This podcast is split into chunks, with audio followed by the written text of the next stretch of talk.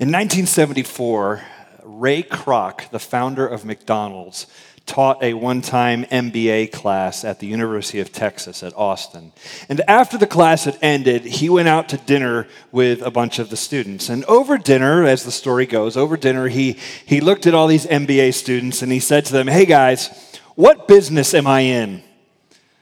And the room was kind of like awkwardly like, you're, you're Ray Kroc. Like everybody knows, like we know what business you're in. Like, and he goes, and, and people kind of just chuckled and they didn't really answer. And he goes, No, no, seriously, what business am I in? And finally, uh, everyone kind of looked at each other again, kind of laughed. And then one person spoke up and they said, Ray, everybody knows what business you're in. You're in the burger business. And he goes, Yeah, that's what I thought you would say. He goes, Here's the truth I'm not in the burger business, I'm in the real estate business.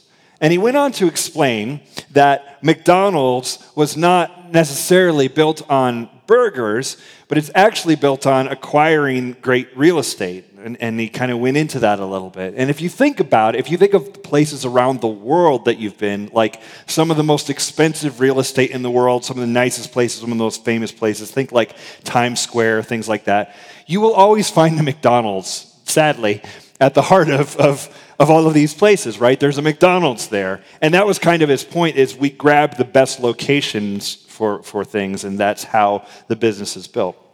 And when I first heard that story, I thought, that's cool. Like, wow, you know, like the, the, the main thing of his business, the purpose of business, not what you think, and it's actually something different. I thought that was really cool. But then I thought, a little bit later, I thought, actually, that's kind of stupid because think about it. If we were going to go for a burger, if I said, hey, let's go for a burger today after, after church, you want to go? My guess is McDonald's would not be what you recommend of a burger place, right?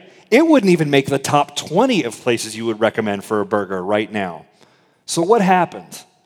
Well, somehow a burger place took its eye off of the main thing of its business and decided that its business was actually something else. And then all of a sudden, in comes all these competitors who actually do the thing better, actually do the burger business better and they, they've come and kind of uh, take, taken over, right? And it was a good reminder to me. It's the cliche that the main thing is to keep the main thing the main thing. And it was a good reminder to me of that. The main thing of a burger business is you better make really good burgers. That should be your, your thing. And I, and I bring all that up because I wanted to do this series for this month, kind of going into February, called The Main Thing. As we start out 2019, what is the main thing that we need to be focused on, both as individuals, because it's good at the beginning of the year to kind of set your, your course for the year, but also as a church, what are we ab- about? And two weeks ago, when we started this, before the non snow event that we had last Sunday, uh, we, we started this uh, series. We said it, it's a who, not a what. The main thing in life is a person, not a thing. The best things in life aren't things, right? The main thing is a person, it's Jesus Christ. And as followers of Jesus, as Christians, we need to, we need to if, if he's the main thing, we need to be about what he's about. Now, I know not all of you in the room are followers of Jesus or Christians, or maybe you would identify that way. And I get that. But I hope this is actually really helpful for you too.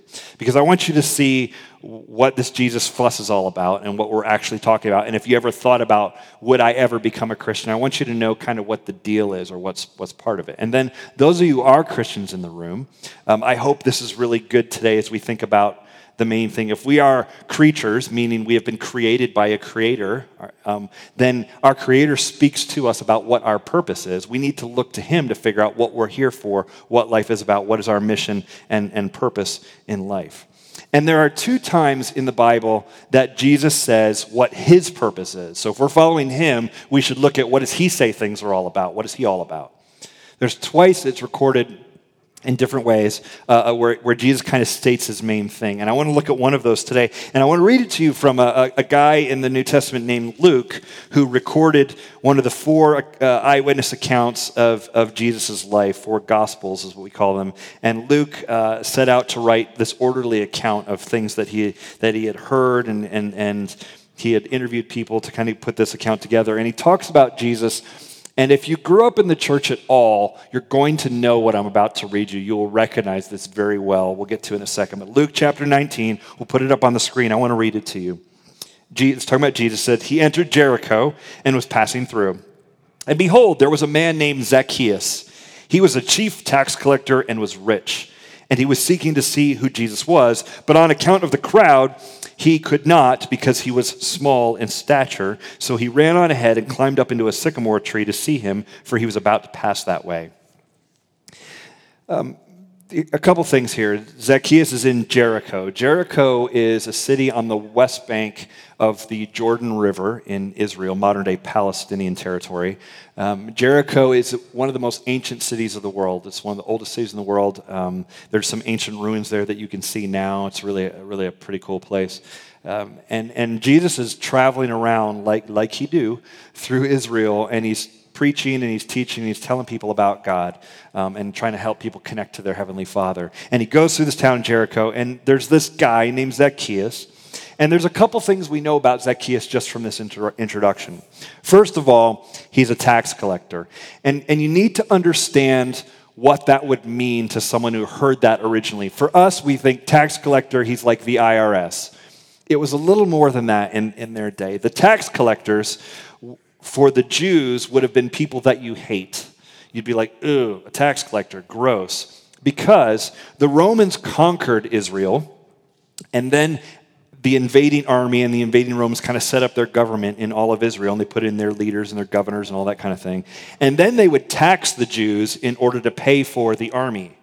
So imagine that an invaders tax you to pay for their army and, and how you would feel about that. I'm, I'm trying to think of a modern equivalent. Imagine if Canada invaded the US with like both of their horses and they came down on their mounted police, you know, horses and they came down and they like took over, right? And they're like, we're setting up Canadian law, eh? And then like you're like, oh, okay, we got to do that. What do we have to do? You know, and everybody drinks Labatt's Blue, and this is what it's going to be. And so they set up law, and then they're like, we're going to tax all of you to pay for our mounted police, and you're just going to have to pay for them. And, and sorry, I know you don't like being occupied, but you're going to pay for it. That's what was going on in, the, in, in ancient Israel.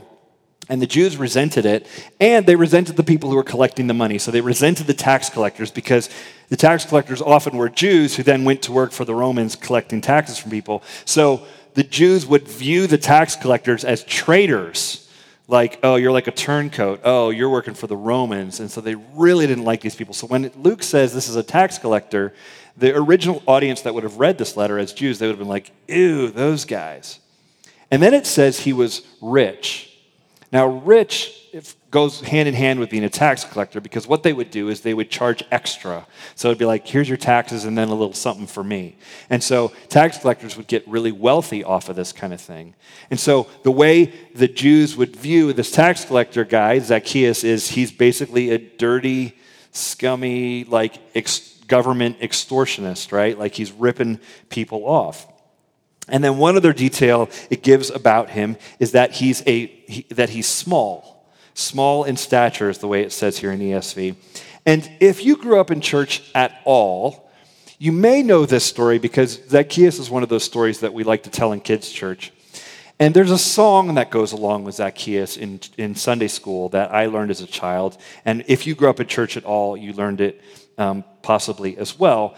And it's about Zacchaeus, and it says the song says, and I got criticized for not actually singing it for service, but I'll. The words say, Zacchaeus was a wee little man, and a wee little man was he. Does anybody know that song? Okay, you're singing it right now. You're welcome. It's like it's like it's a small world. That'll be in your head all day. Uh, and here's the thing: I, I hear that, and I'm like, Zacchaeus was a wee little man, and a wee, little, and I'm like, don't you think Zacchaeus, like right now in heaven somewhere, is going like, guys, there was more to me than that. I mean, for, for all of history, he's like, I'm the wee little man, you know? And like doubting Thomas is like, tell me about it, bro. That's all they talk about me, you know, like they, they all got their thing, you know? And it's, it, I just feel bad for him, you know, because there's probably, there's probably more facets to him than what, what he gets. And then he, then he gets called like, like, I don't know any dude that wants to be called wee little man. And then you get lumped in with like Napoleon and Hitler. Like it just doesn't get better for him, right? So he's like, I'm the wee little man in the Bible. You know, if, we, if you meet him in heaven one day and you're like, oh, there you are. You know, he's like, that's me, wee little man. You know, like, okay. So weird, poor guy. Uh, but it, is, it plays into the story because he goes up ahead and he climbs up a tree. If you go to Jericho today, they'll tell you what tree it is. Probably not the tree, but they'll and then they'll sell you a you know Zacchaeus on a rope or something. You know, it's kind of um, commercialized a bit. But so you go there, um, and so Zacchaeus goes up this tree and he wants to see this rock star rabbi because wherever Jesus goes, it's like, you know, Tiger Woods on Sunday coming into the 18th hole. Like there's just swarms of crowds everywhere. And so um, people want to see him. And so he climbs up this tree in order to see Jesus. And then look at what it says next, verse 5. And when Jesus came to the place, he looked up at him and said, Zacchaeus, hurry and come down, for I must stay at your house today. So he hurried and came down and received him joyfully. I, I want you to get what's going on here. Jesus tells the guy that everybody in the crowd hates, Hey, I'm going to hang with you. Like, you're my dude. Like, let's, let's, let, let's hang. I'm, I'm, come on down. Uh, like, hurry up. Like, now, come on down. And I'm going to stay at your house. We're going to, we're going to hang out. And it says Zacchaeus received him joyfully. And I bet he did because everybody in that crowd hates him and, and here's the big show in town. And the main guy looks at him, the rock star rabbi looks at him and says, No, no, we're going to hang out. And I bet Zacchaeus got about a foot taller in that moment, you know? He hops down out of that tree. He's like, That's right, everybody. you know, y'all hate me. This guy, he likes me.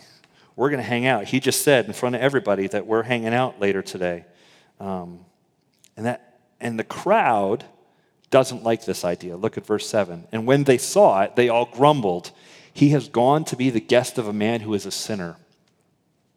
They're criticizing Jesus for him going with this guy and, and hanging out with a, a tax collector.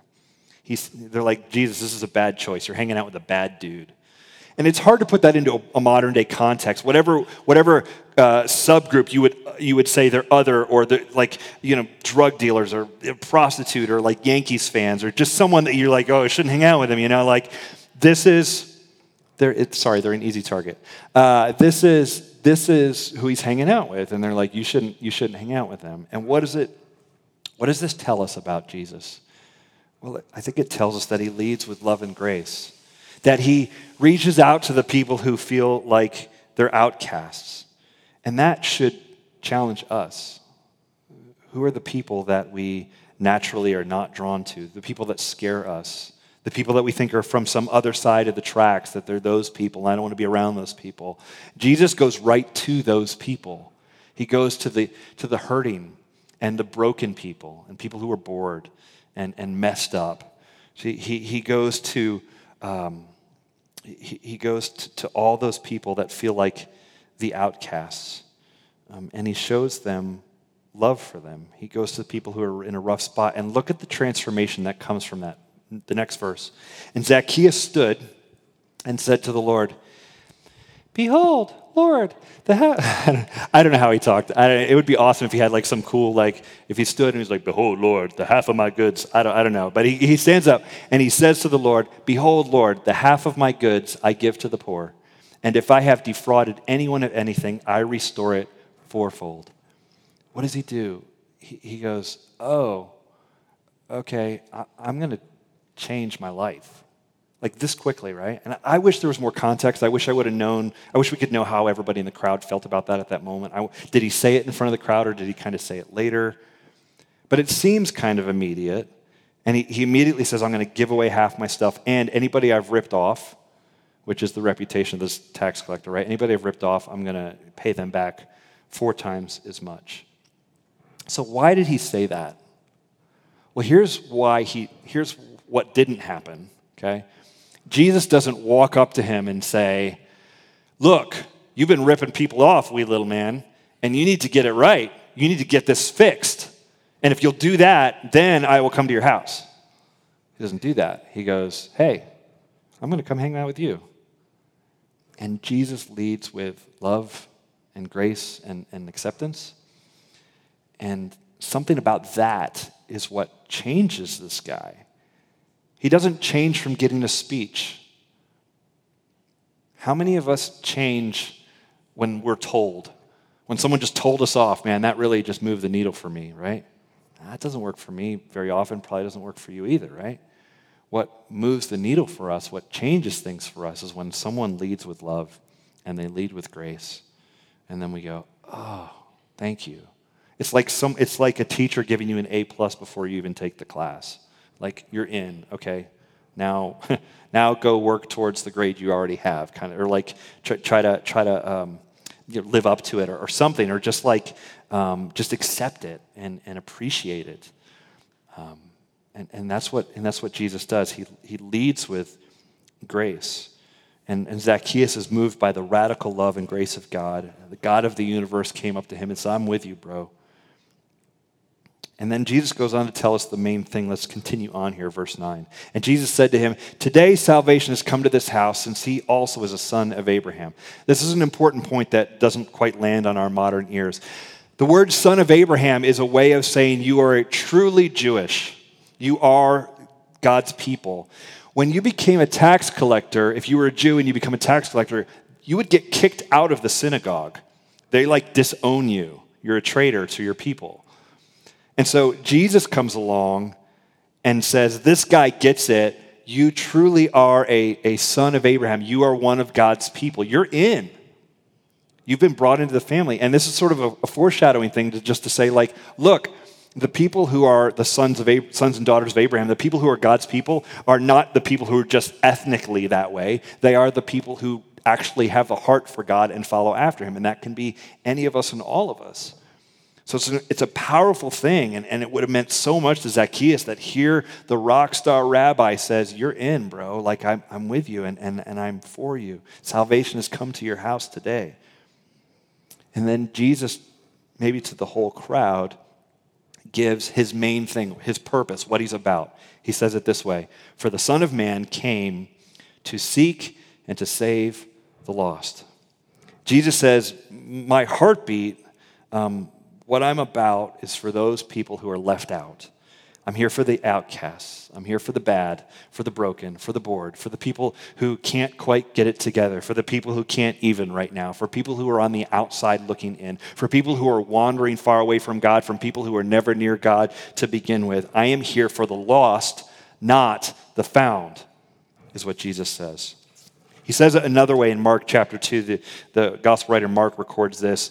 There, pe- people were criticizing who Jesus is hanging out with, and, and, and oh, Jesus overhears it. It says, And when Jesus heard it, he said to them, Those who are well have no need of a physician, but those who are sick. I come not to call the righteous, but sinners. What's he saying? Hey, it's not, it's not healthy people who need a doctor, it's sick people. So that's what I'm here for. Now, the truth is, the people who are criticizing Jesus in Mark chapter 2, like the Pharisees, they're sick too. They just don't realize it. They don't, they don't realize that their self righteousness is keeping them from God.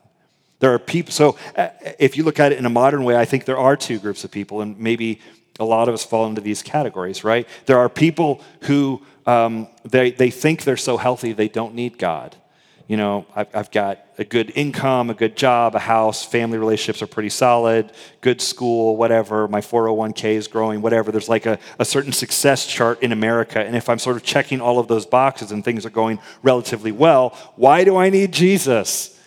I don't need that. I'm good. And, and, and I'm going to raise kids who I tell are good too. They're not going to ever think they need Jesus because they've been told their whole life how awesome they are. So we've got an awesome thing going on here. And, and, and that there's a lot of people kind of in that in that mold, right? I'm I'm good. I don't need Jesus. I don't need God. I don't. He'll mess mess things up. I don't want that. I don't want to get all weird and religious. Um, and then there's a whole another group of people who, for them, uh, and maybe you feel this way, walking in ch- walking into a church building is a big deal. This isn't much of a church building, but it's a you know a gathering, and walking in is like, oh, they're going to judge me.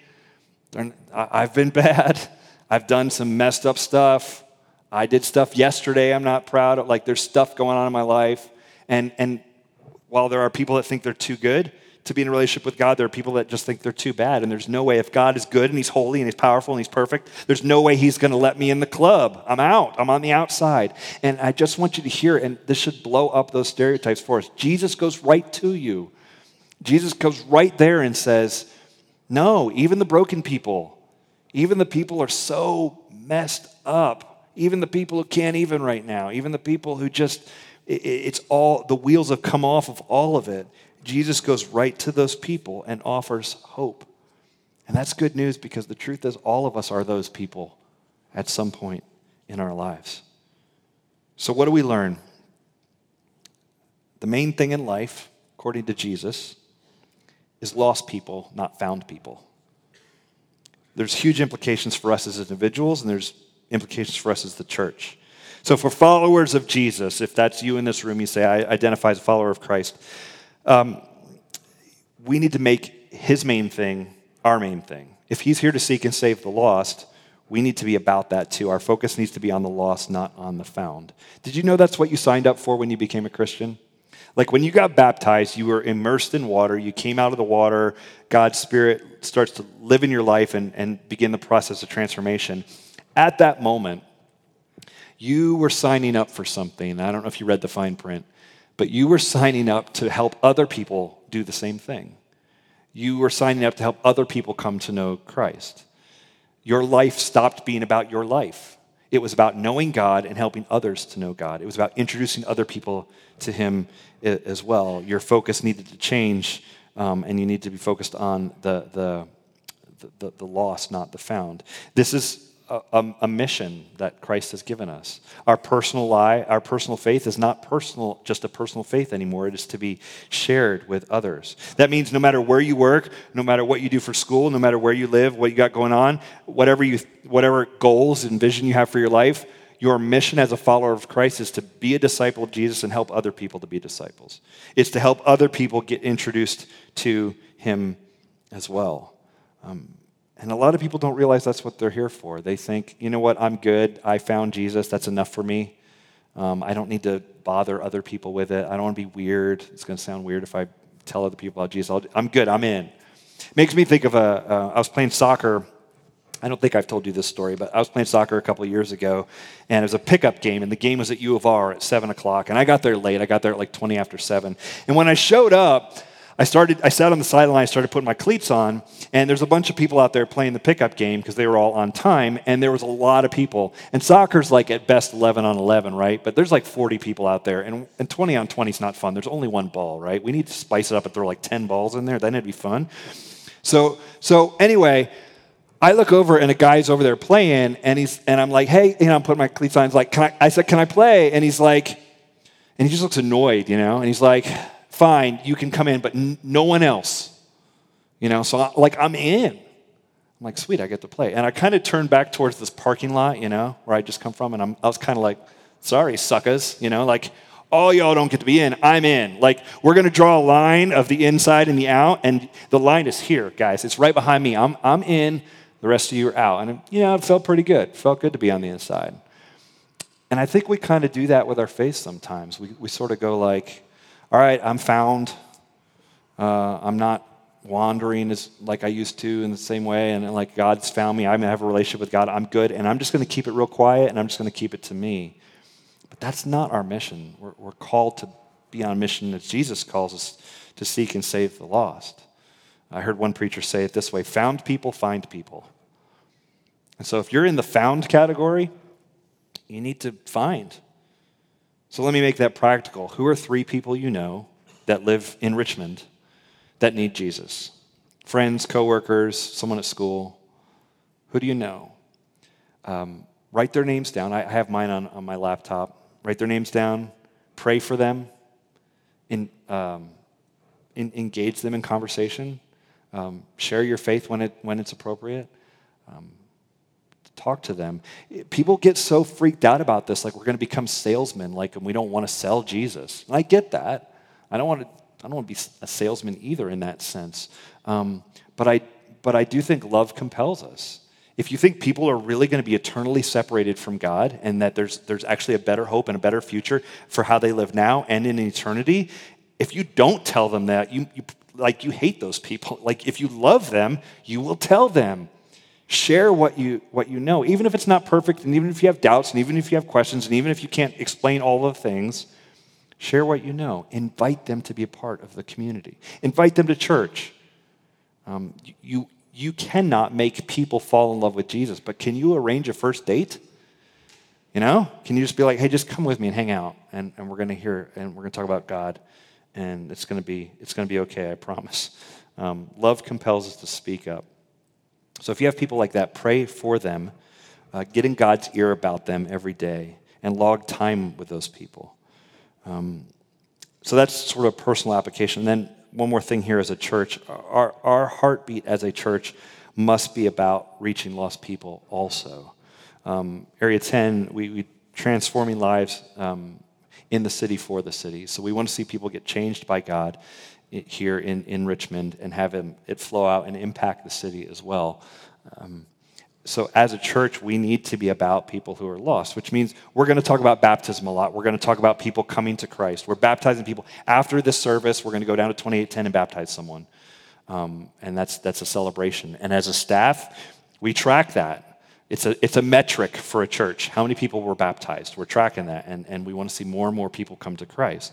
It's not all about the numbers, but those numbers represent people and stories, and those people matter to God. And so we want to track that. And so we're going to talk about baptism. We're going to challenge people step up, know Christ, follow him, get baptized. If you've never seen a baptism, if you've never been baptized, come down after service today at 2810. We're going to go in the back room there and, and baptize some folks. Um, that's going to be a good thing. And also, because our church is about lost people and reaching lost people, the way we do our gatherings is we hope we'll speak to people who are far from God. Uh, yes, we're going to do very churchy things when we're here. We're going to take communion. It's very like churchy, right? We're singing songs. We're not singing Beyonce up here. We're singing like songs to Jesus. Like that, that's the idea is we're worshiping him unapologetically. That's what we're about. But we want to do it in a way that the culture can understand, that people can walk here and go in here and go, okay, I, I kind of get this uh, of, of what's going on here. Now, there's always a piece of that, how God's Spirit's at work, that will always be a little different and, and weird to people. And we're going to preach the scripture. And when you preach the scripture, it's going to conflict with things in America today. That's going to happen, and we'll talk about the hard stuff as well. Um, but, but, but our heartbeat as a church is we want to help people who are disconnected from God and far from God to be found, to, to, to know Him, to be in a relationship, um, be in a relationship with Him. And I, and I want to be upfront about that so, so that you, you know um, that our church needs to be a, a rescue mission to reach people who are far from God. Several years ago, there was a group in Uganda called the Lord's Resistance Army. And um, you may have heard of it because the leader of the group was a guy named Joseph Kony, and he got very famous, sort of in a social media way, by an organization that was trying to stop him. Because what Joseph Kony started doing was recruiting 10 to 12 year old boys in villages around Uganda, and he would recruit them and kind of grab them and train them to be killers. And he would like invade and, and kill a lot of people. And he would have these 10 to 12 year old boys do, do the work. And once they became killers for him, he would tell them, You can't go back to your family. They won't accept you back. You're a killer. Like, and so these kids would end up kind of getting stuck in this, in this group and they, as, as killers. Um, and, and that all went on until this man, uh, Joe LaCampbell, um, started a radio show. And the radio show was broadcast throughout Uganda, and it was called Come Home, or Come Back Home is what it was called. And so he did this show, and he basically broadcast and said, Hey, kids that are in, the, in, in this army or whatever, you can come back home. Your, your parents will accept you back. And then he would get parents on the show and they would say to their child, hey, come home. You'll, you'll be welcomed here. You're welcome back no matter what you've done. You can be with us again. Um, and so they, they did this for a while and it was starting to be effective. Some kids would kind of leave the group and would go home. And then he would get those kids on the radio program and they would say, it's true. If you come home, you'll be accepted. You'll be loved. Um, mother forgives you. Uh, they, they would say these things on the radio. Well, it was becoming so effective that Kony took the kids and moved them further out into the jungle away from the radio signal. So uh, the, the radio show responded. Uh, they, they built a bigger radio tower. So they just built a bigger radio tower and they're like, all right, we'll just go and we're going to broadcast this thing even further. And they just kept broadcasting this message come back home, come back home. And here's the deal Area 10 Church is a radio tower. This is what we do. We broadcast the message to let people know that they can come back home, that they have a Heavenly Father who loves them and forgives them and wants to be in a relationship with them. And when we built that, when we renovated that property a block away, that's just us building a bigger radio tower. Not because we want to be, you know, real estate moguls or, you know, we want to own Cary Street or none of that. We just want the word to get out in the, in, in, in the the best way possible. We want to, to find strategic ways to reach the culture. And so we renovated a space as a, as, a, as a better broadcast space.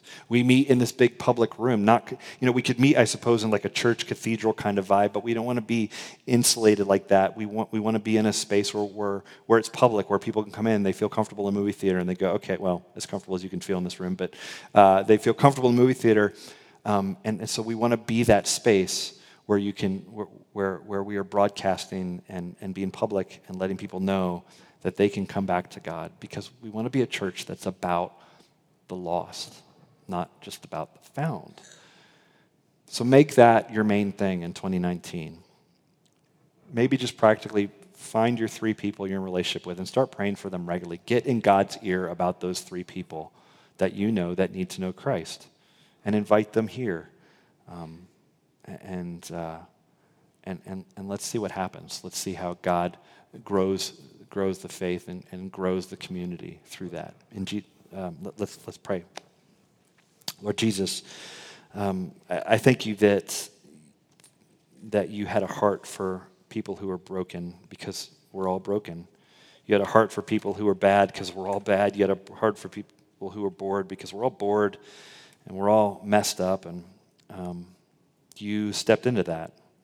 You were willing to walk right up to it and say, Salvation has come to your house today. God, I thank you for that. May we, as your followers, extend that message to others. May we lead with love and grace. Yes, we will speak truth. Yes, we will have hard conversations. Yes, we will challenge things in, in ourselves and others, but may we be people who lead with love and grace and, uh, and, and help people to be reconciled to you. God, do your work through us because you have chosen to reconcile the world to yourself. You've chosen to use us for that. So, God, may you do incredible work through this community um, in, in 2019. In your son's name we pray. Amen.